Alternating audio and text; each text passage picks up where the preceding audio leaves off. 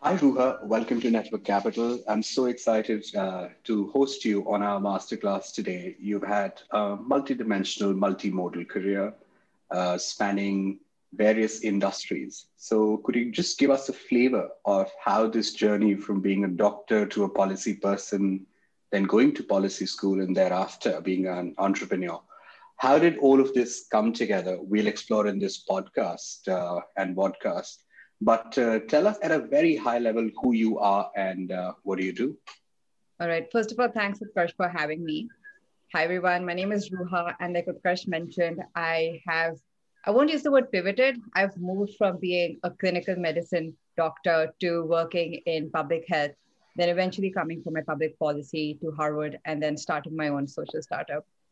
And if I think what the common thread was for all of this was basically my true north. I've always cared about social impact, and you can see that. So I chose the field of medicine because of the kind of depth of impact that you can have per life. And during medical school, Utkarsh, they actually teach you something called preventive and social medicine. And out of the five mm-hmm. and a half years of M B B S, you're taught this subject for three and a half years. And I loved preventive and social medicine, also known as community medicine. It teaches you about health systems at a broader level. It almost made me realize that what we do as doctors sometimes is just putting a band-aid, whereas the problem really lies within the larger healthcare system with regards to access to healthcare and social determinants of healthcare, such as education, employment, and income. So being taught that subject for three and a half years had a huge influence on me, and so did my head of department or my H O D, sorry. So that pulled me into health systems. That's how I got into public health. And then I eventually came for my public policy master's and not a public health master's because I wanted to intentionally take a more interdisciplinary approach on health. And yeah, that's how I landed at Harvard. And my two years over there opened up so many windows and opportunities and made me really be able to pinpoint at the cause that I cared most about, which is the problem statement of Led By Foundation. It's the underrepresentation of Indian Muslim women in the private sector. Yeah, we're gonna unpack this uh, during the course of this discussion. Uh, tell me, um, in college, you obviously were moved by community health. What did you do right after? And talk to us about your pre-policy school uh, experience. All right, so I went to Lady Harding Medical College in Delhi. It's a fantastic college. It's over one hundred years old. It's all girls. I didn't go to an all-girls school, but it was an interesting experience because there was a sense of greater comfort for sure, being in an all-girls college. And coming to the medical aspect of it, it was an academically very rigorous college, but there were very little avenues to express yourself or to create your holistic personality. And after grinding for years for my pre-medical entrances, when I finally got into medical school, medical college, I really wanted to explore debating, editorial skills, things that I was always interested in, but couldn't take out time because I was studying. So during medical school itself, I started creating communities, organizations, and clubs, which didn't exist. So set up the magazine committee, set up the debating society, was also an active part of the students' union, trying to create more avenues for young doctors to express themselves. And the thinking behind that was, in this day and age, you can't be hyper-focused on your skills or your profession if you really want to create information and disseminate it and be at the one percent of your profession. So even as a doctor, you should be able to have the presence to go and give a presentation on a new research that you've done and be able to share it with the world. So that's where I was coming from in medical school. It was a great experience, did well academically, was able to set up a couple of clubs and organizations that run to this date. So they've had like ten odd editions of the magazine out, I believe. And right after medical school, I was practicing as a junior physician in Delhi itself. And what struck me most was that while working, whether I was working at the government or I was working at a private health clinic that was meant for people with low income, there was a real overrepresentation of Muslims because this was either cheap or free healthcare being provided. And the population that was coming in over here did not have the wherewithal to go to any other place. So these are some of the things that moved me. I, the two things I want to highlight over here are quite disparate, but shaped me quite a bit, which is creating organizations or clubs. And something as more like creating a magazine club stayed with me because when we were launching the first magazine, it was basically my idea. And for the forward, what I did with Utkarsh was I probably wrote emails to over one hundred eminent persons in India. Nobody replied except one person who replied not even with, hey, can you give me more details? He replied with the written forward, which was clearly specifically written for Lady Harding students. And it was by the former president, A P J Abdul Kalam. So to have him just reply to this cold email gave me so much energy and encouragement that I think it kind of kept me going easily for a decade.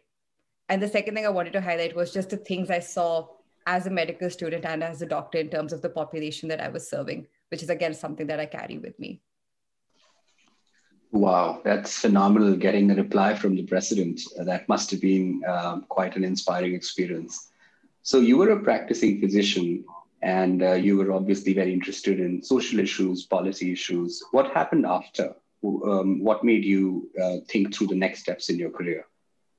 So I was very intentional about practicing medicine for a little bit because I wanted to take my clinical skills and put them in my long-term memory, even though I knew I eventually wanted to get put into more health systems work.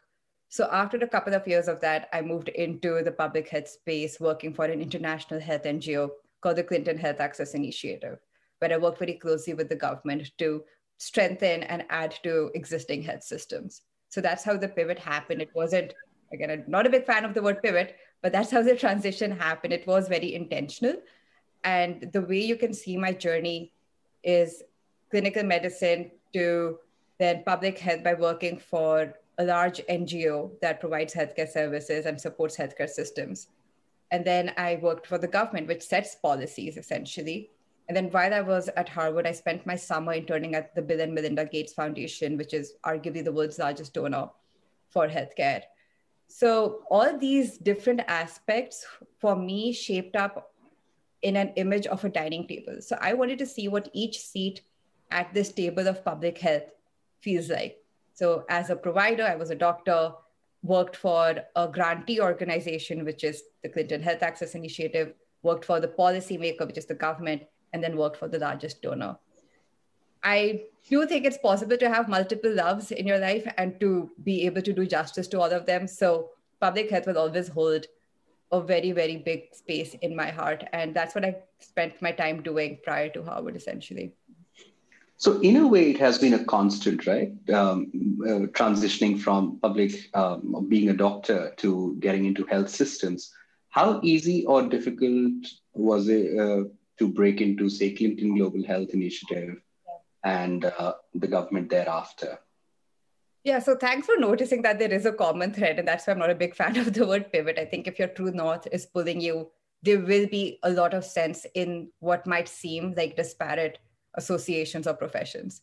But to answer your question, how did these transitions even happen? I think it happened mostly because I was completely okay with starting from the bottom. Because every time you move to an organization at that level, right after a bachelor's, albeit what I did was a professional degree, you do start from the bottom. And just this absolute zeal to learn. So it was, with regards to the work, not that hard because I just was a sponge and I wanted to take in as much as I could. As for getting in, I did hustle quite hard. With Clinton, I networked, tried to know people, talk to people who worked there and then get basically an interview and then try to convert the interview to a job. With the government of India, it was kind of tricky because I think eight thousand people applied for these thirty, twenty spots that they had for policy professionals to come in. So the getting in requires hustle, requires preparation. But I think what is more important is how you deliver at the job. And you have to have this mentality, if you are moving, that you're going to have to start from the bottom. But starting from the bottom is incredibly valuable. You learn so much, and it comes to support you as you move forward and maybe transition into other things. Yeah, I can totally add. And I we love the analogy of being a sponge, because uh, you have to absorb and then deliver. So when you think of, say, um, Clinton Global Health Initiative, what kind of projects um, uh, you worked with, and uh, what did you learn from them? So I think I might have been the first or second medical doctor that this health N G O hired. It was full of ex-management consultants. So the great thing over there was I got to learn a lot from my peers, learn Excel modeling and making PowerPoints, which was actually very useful. Um, and I use those skills to the date. One project that comes to mind is we were working with the government of Madhya Pradesh and talking about fortified salt being distributed through their P D S or public distribution system shops.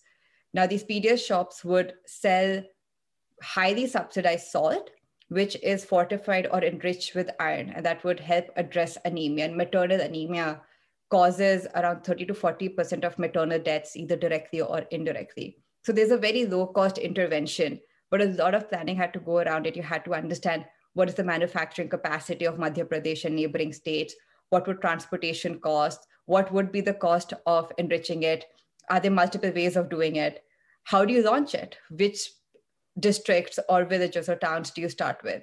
So I managed to, through a couple of months, put all of this together, worked very closely with the government and the relevant departments. But then I moved on from Clinton to Niti Aayog, to the government of India. And public health initiatives take time. So I was at the beginning of this salt enrichment with iron movement in Madhya Pradesh in terms of actually having it delivered through the government. Having spent maybe eight months over there working on this project specifically, I then moved on to Niti Aayog. And I remember very distinctly, a couple of months into Niti, I get a call from the Department of Civil and Food Supplies. And they tell me, they say my name and they're like, I don't know if you remember me, but I used to sit in my office every day last summer.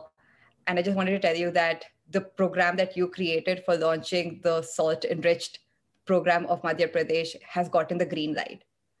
And that, I think, impacted over one hundred million people, or it was some insane number.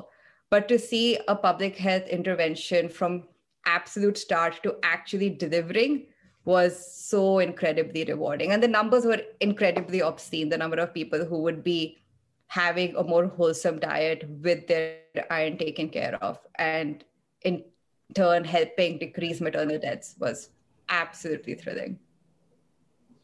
One of the um, benefits of uh, working in such large systemic initiatives is that you just get to understand scale beyond textbook. And that must have been uh, a pretty important learning as you worked in the government. So how does the nature of your job evolve from Clinton Global Health to Niti? And what did you, what kind of projects were you enrolled in at Niti? And uh, were there some lessons that you took forward from Clinton Global Health Initiative that were useful for you to do your job better at Niti?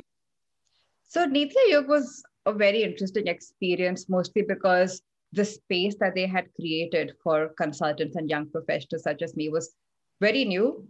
And with the right kind of mentorship, you were allowed a lot of latitude to do things. And I was fortunate enough to get great mentorship at Niti Aayog, got to dabble in a bunch of projects, from the first state health index report to working on setting up the indicators of the aspirational district program. So the thirty-one health and nutrition indicators was something that I worked on creating. What my takeaway from Niti was, it really helped me understand the pulls and pressures of the government. It is really, really easy to criticize the government when you're outside of it. And as a policy enthusiast, I have done that. But I think I came out more empathetic towards the government after my time at Niti Aayog. The pulls and pressures are very real, and there are a lot of competing interests over there that need to be juggled. As for what I took from Clinton, I think Clinton gave me the opportunity to go to the state government and also see how rollouts happen at the grassroots level. So just having that image while you're sitting at the apex public policy think tank of the government was really useful.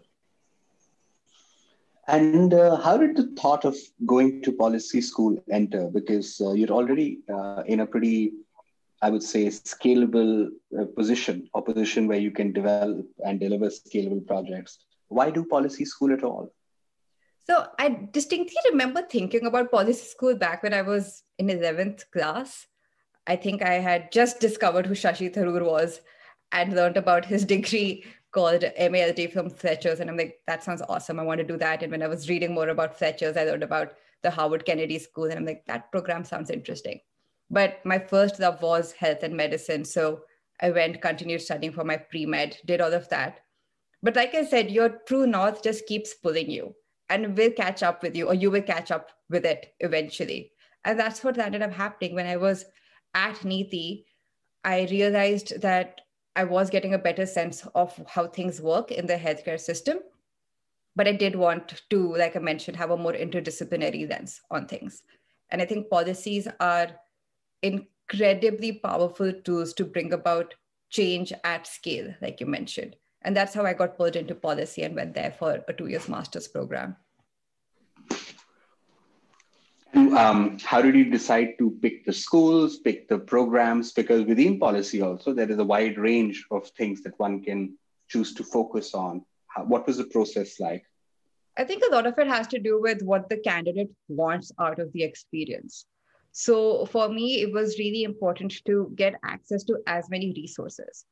And the resources at Harvard University are completely unparalleled. If you want to go in for academics, if you want to have a very international bent, if you want to work on energy, you might want to rethink which school you want to go to. But for somebody like me who was very clear with what I wanted out of my master's experience, I think Harvard was a no-brainer. It gives you fantastic resources and opportunities.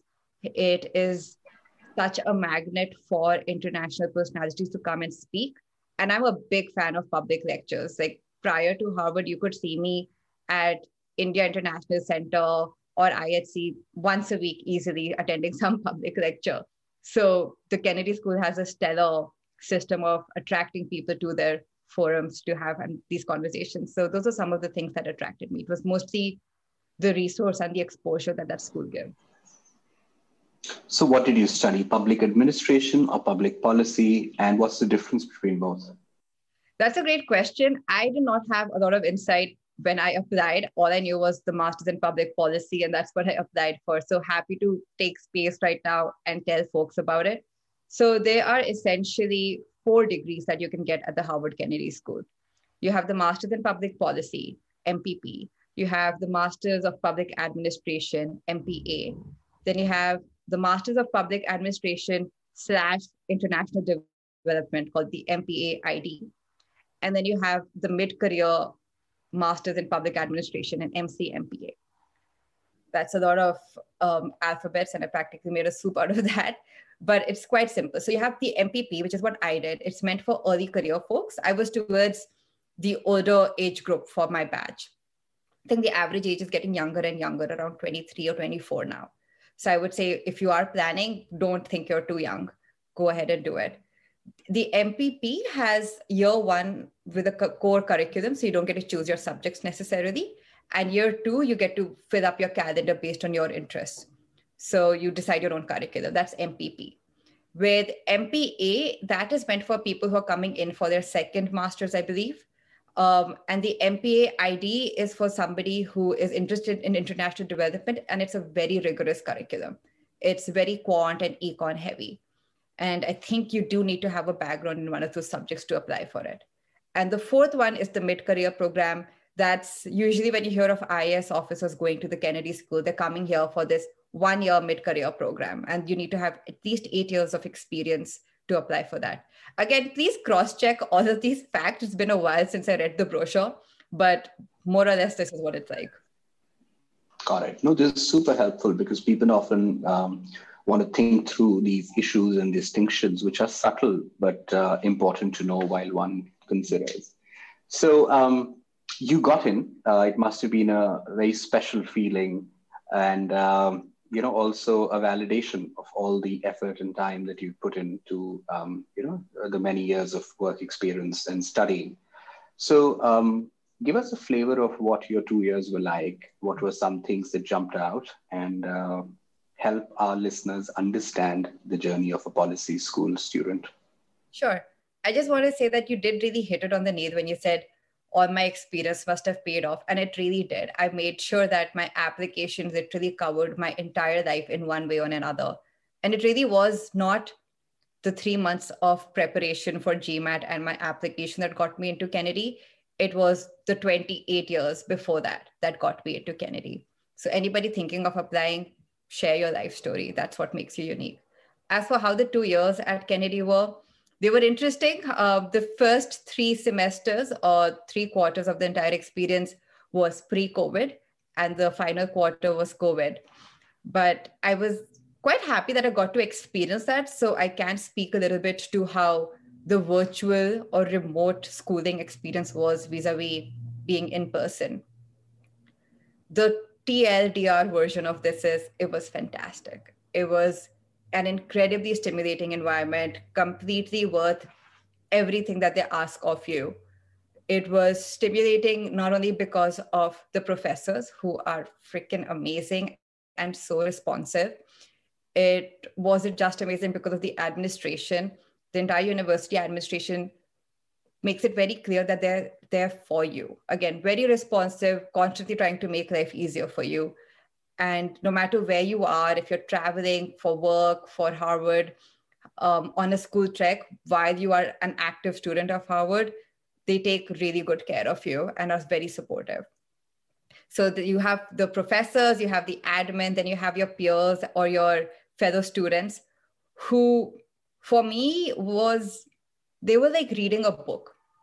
Let me explain that a little bit. So the reason I, I'm absolutely in love with the Harvard Kennedy School especially is every time you spoke with someone, their eyes would first of all just light up when they're talking about their story. And in those two, three, five minutes of interaction, it would really just feel like reading an incredibly engrossing book, because everybody at the Kennedy School is just so passionate about the purpose or the social issue that they're trying to solve.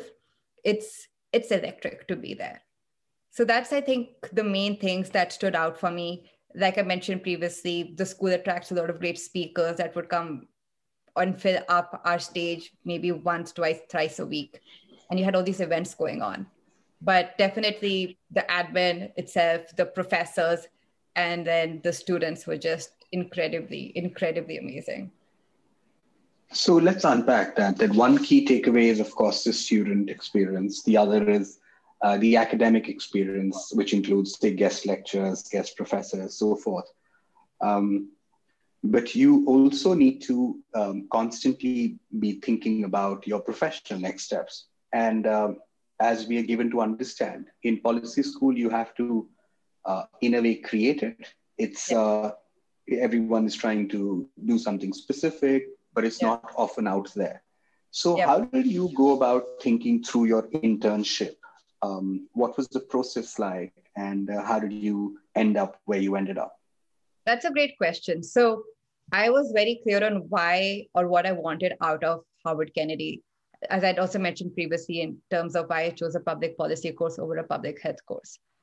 Now, during orientation, one of the things that they tell you is being at Kennedy, sorry, being at Kennedy is like drinking from a waterfall. There is just so much, and there's only so much that you can take and consume.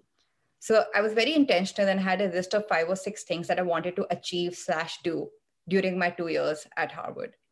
And also while getting into school, the main reason I wanted to get into Harvard Kennedy School and the way I decided which schools I wanted, to your earlier question, just adding on a little bit more, was I wanted to work at the Bill and Melinda Gates Foundation to really complete that round table that I was talking about, the experience of public health through the different seats. So the Gates Foundation selects or allows interns to apply only from a limited number of schools. And from what I knew while I was applying, the Kennedy School was one of them. After I get into the Kennedy School, that web page seems to have disappeared, which told me about which schools can apply to the Gates Foundation. And the revamped web page did not have the Kennedy School on it. From Harvard, only the Harvard Public Health School and the business school could apply for internships. But I really, really wanted to experience what working at the Gates Foundation was. So what I did was I was trying to make up my own internship, and I was trying to still continue trying to figure out how do I get into Gates.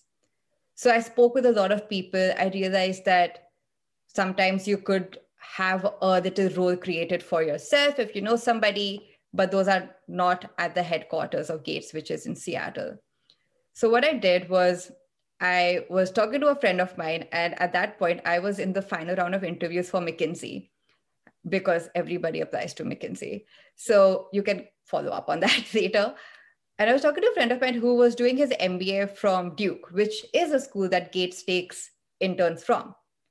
And he wanted to get into McKinsey and was being interviewed for the Gates Foundation. So we were just laughing how I was probably getting his dream role and he was getting my dream role. But I asked him if he could put in my C V with the campus recruiters of Gates at Duke, and he did that. And this was in January. I went on with my own internship recruiting process. Internships were supposed to start in May. And I had my internship all panned out. I was thinking of doing management consulting and sometime working in South America's public healthcare systems and their government. And then in April, I get a call from the Gates Foundation saying that there is this internship role that they're hiring for, and they really liked my C V and wanted to talk to me about it. And that's how it happened. I had three or four interviews in a week and then got my job offer by the end of the week for that. It was a fantastic experience at Gates, but I think the lesson from this was it's really important to identify your needs and put them out there. It's something that helps me as an entrepreneur. Also, when fundraising, what I really strongly believe is talk about your work, talk about what you do, and then hope or pray that it will land on the right ears and you will find a good donor or a funder. And that's how it happened with my internship as well. Put your need out yeah. there, hopefully fall on the yeah, right yeah. ears. We talk about L U C surface area a lot on Network Capital, which is basically an intersection of um, uh, doing great things and telling lots of people. And at some some point somewhere, um, you know, you do get quote unquote lucky uh, in terms of it. But a lot of it is intentional. So you designed it. We can clearly see. But um, just um, sort of um, double clicking into two aspects of what you said. First is um, the internship application, or generally the job prospects that are available. Um, and second is what you actually learned at the Gates Foundation. Yeah. So as an Indian student, what are the broad macro options available for people to consider recruiting? Because you mentioned everybody applies to McKinsey.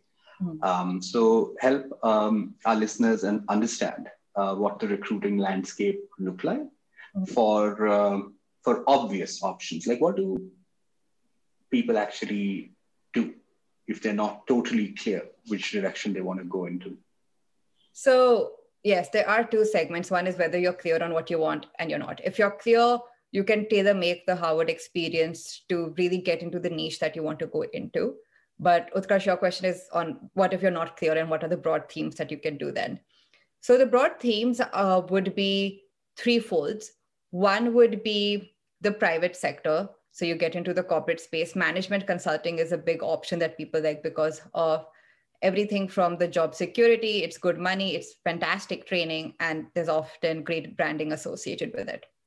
The second option is the public sector. And in terms of the public sector, you mostly have governments. People in America are also really big on working with city and state governments. And I've had Indian friends who've applied for such roles as well and worked for city or state governments after graduating from Kennedy. And then the third is the not-for-profit space, where a lot of Kennedy School folks go into. These include everything from policy think tanks to grassroots N G Os. And again, depending on what industry is your exp- uh, sorry, your preference, you could find something over there. So that's how we usually bucket the three possible sectors for internships and jobs. Got it. So you get a dream, dream internship, clearly a very sought after internship, an internship which in a way you were not even eligible for because of the change in the school yeah. list. Um, how were the two months or three months in Seattle, and um, did you learn something new about yourself or the healthcare system or policy system? Mm-hmm. A couple of stories come to mind. So the three months at the Gates Foundation in Seattle were a fantastic and very steep learning curve. So they select twenty-five interns for the headquarters every year, and you are put into a particular team, have a very defined role and project to deliver. I had a role which was really at the intersection of technical and strategy. So the technical team at Gates is made up of doctors and industry experts. The strategy team is usually made of consultants. And I was reporting to one person from both of these. The project itself was based on cervical cancer, and it was a strategy on how to optimize or maximize vaccine delivery. It kind of um, also bears a lot of relevance in terms of the frameworks that we created for COVID now. The experience itself was one that was incredibly rigorous, very rewarding, and I got great exposure. So during my three months of Seattle, I also got to travel to South Africa and Kenya for Gates work and to talk to people, better understand trials that were happening over there. And in the end, be able to give an actionable piece of advice and a strategy document.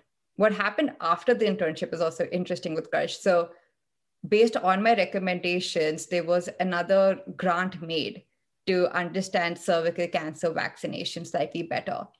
And I was staffed on that grant. The grant itself was given to Yale University.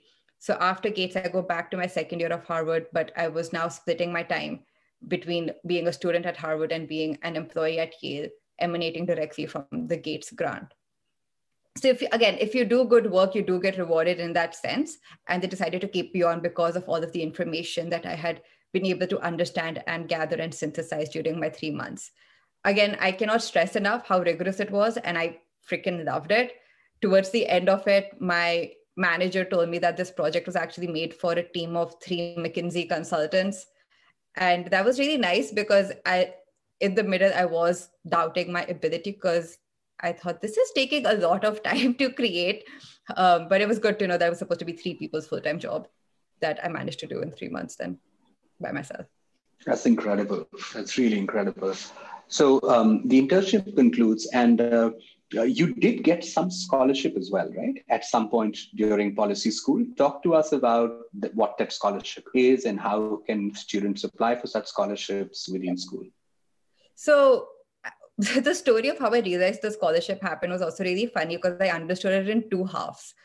So you get your results in mid-March, and then two weeks later, you get your scholarship results. And these scholarship results are scholarships that Harvard gives itself. Otherwise, you have other external opportunities. You have the World Bank scholarship and a few more that I can't recollect, but they're specific ones for India by Indian organizations. I had mostly applied for Harvard University scholarships itself. And I'd worked equally hard, if not harder, with my scholarship application, which is a separate application than my M P P application. Anyway, mid-March, I get my results, gotten through Kennedy, super ecstatic. Two weeks later, the scholarship results are out.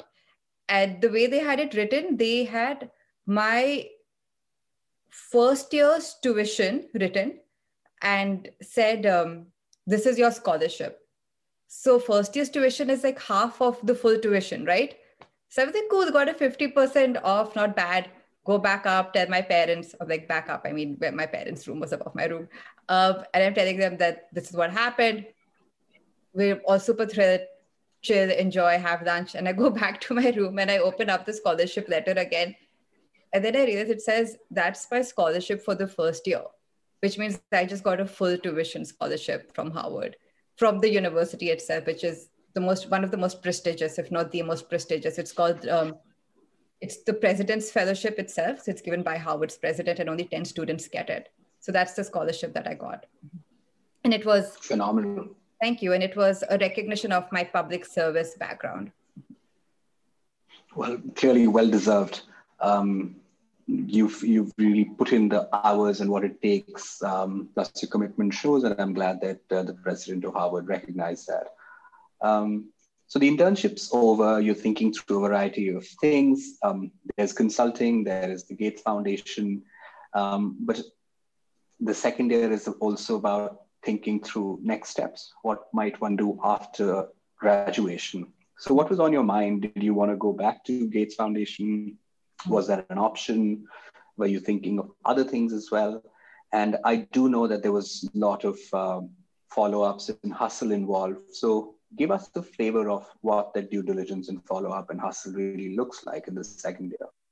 Sure. So Let's go to two thousand nineteen. Let's put a timeline on all of this. I started Harvard twenty eighteen, August. I graduated twenty twenty, May, two-year program. twenty nineteen summer, say May to August, was spent at the Gates Foundation. Now, the summer happens right between your first and second year.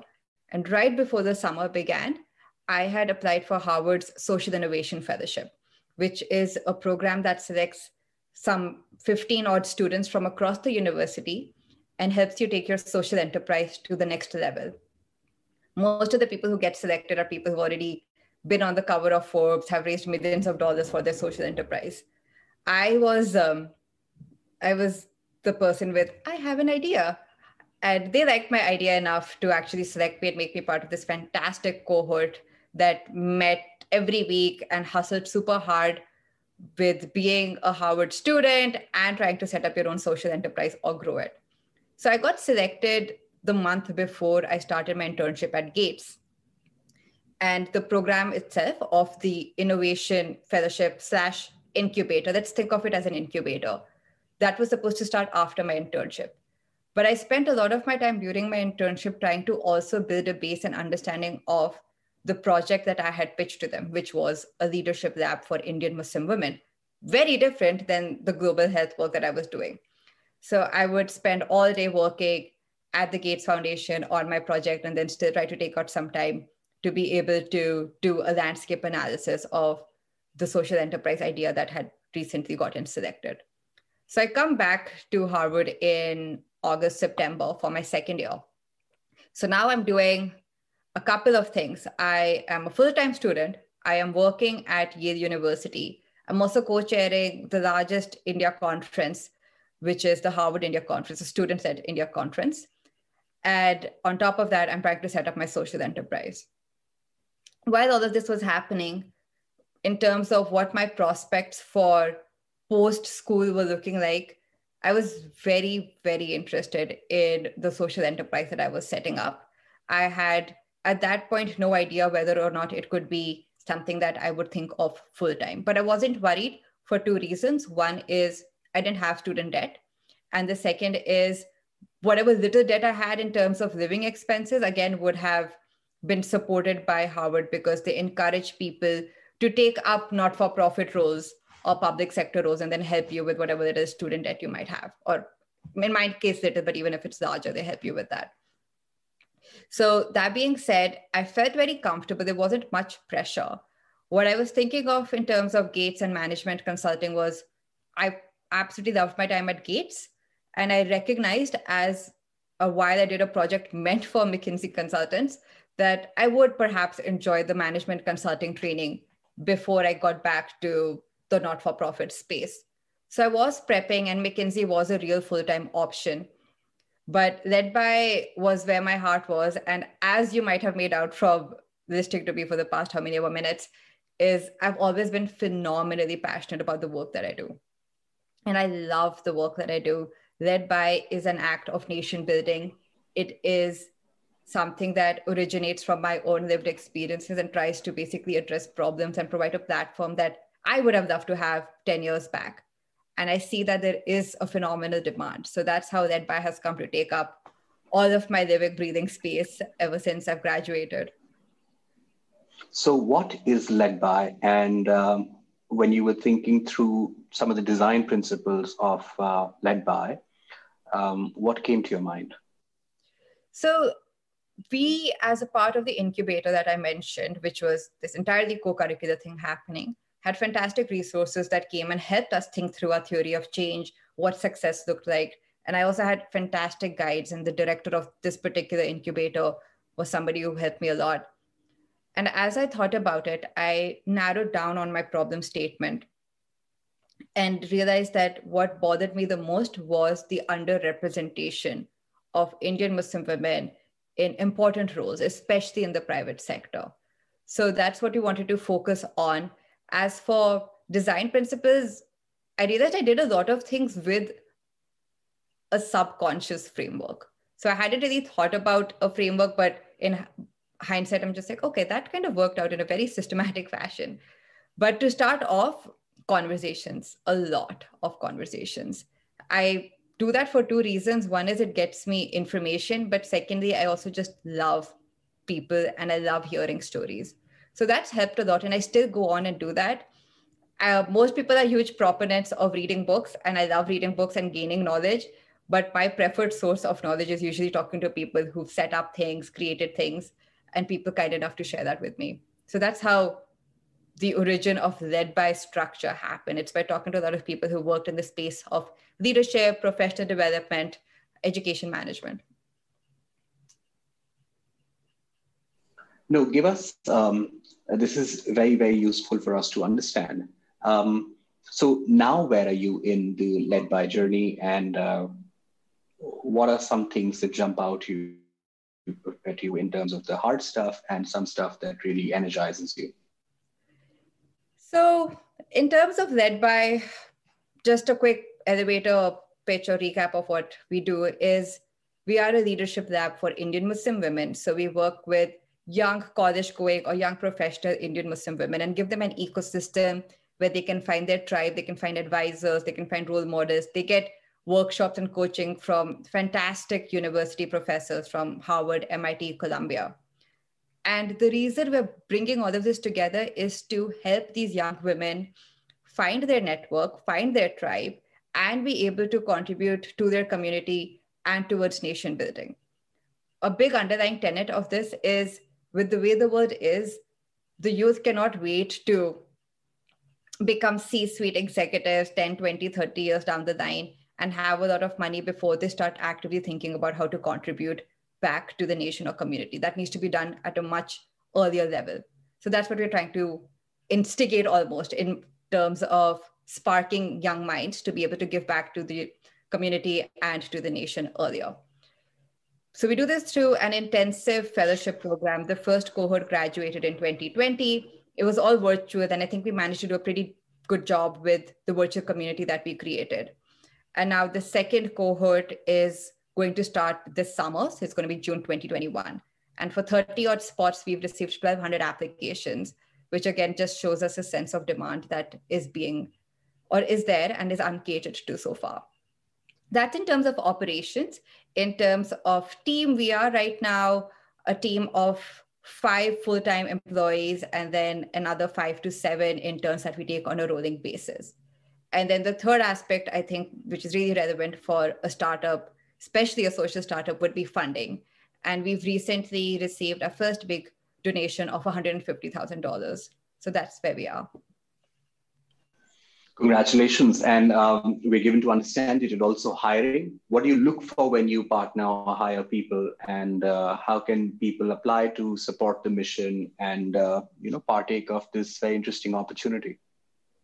So yeah, so we are looking at people who definitely have a fire in their belly and who are sponges at the same time. So somebody who really likes to hustle, who can work with ambiguous orders, who really understands that a startup is a very fluid place and a lot of things get thrown at you and you need to deliver quickly. You need to see your results. You need to learn whether you did well or not. And if you did not do well, learn your lessons and iterate and just do that over and over again.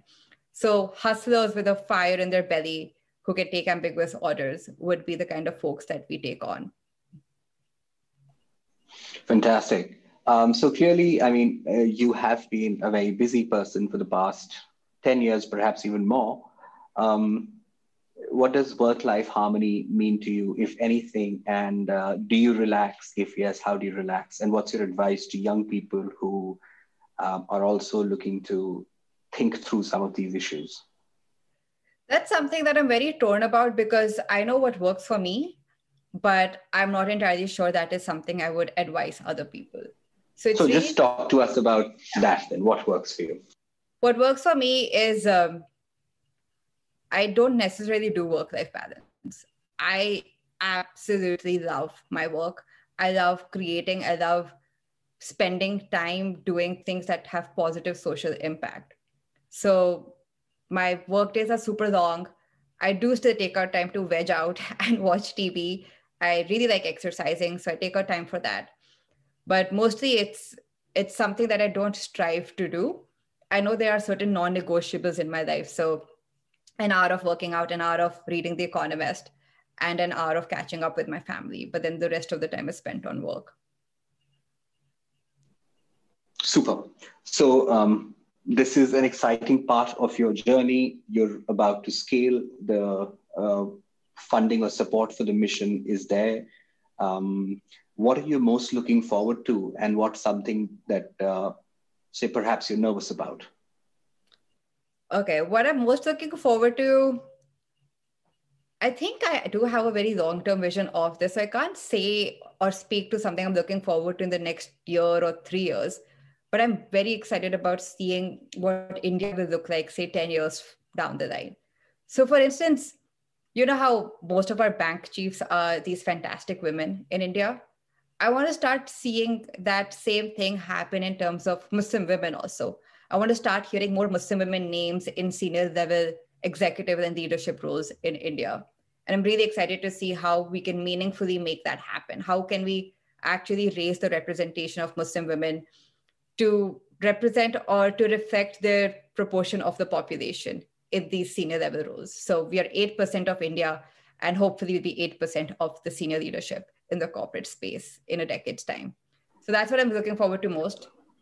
And I know it's a long road, but it's probably going to keep me going for that long. Um, the second thing, the thing that we're nervous about or apprehensive about, is it's hard to point at something. Either I'm just a very optimistic unicorn and rainbows kind of person, though I do want to take this question to maybe reflect on another thing that I've noticed is, in terms of apprehension, I have been asked by many people what about the pushback that we're going to get because we're working for Muslim women.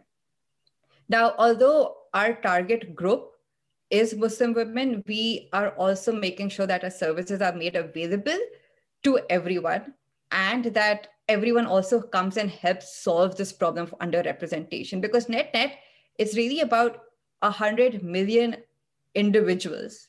Forget Indian Muslim women. It's about one hundred million individuals, which is the population of Indian Muslim women, who haven't had access to avenues and don't have the agency to really tap into their potential. And it's about lifting these one hundred million people up to their potential so that they can really be engines of growth for the country. And a lot of people get that.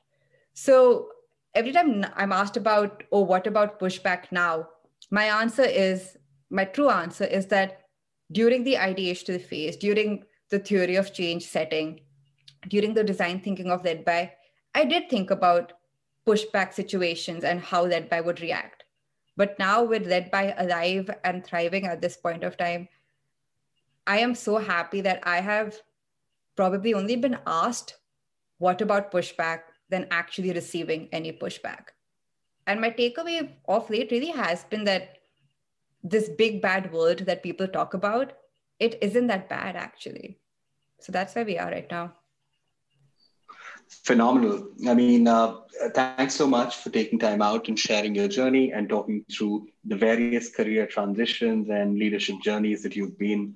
Um, it's, it's always a delight to speak with people who love what they do and um, have made their curiosity their profession.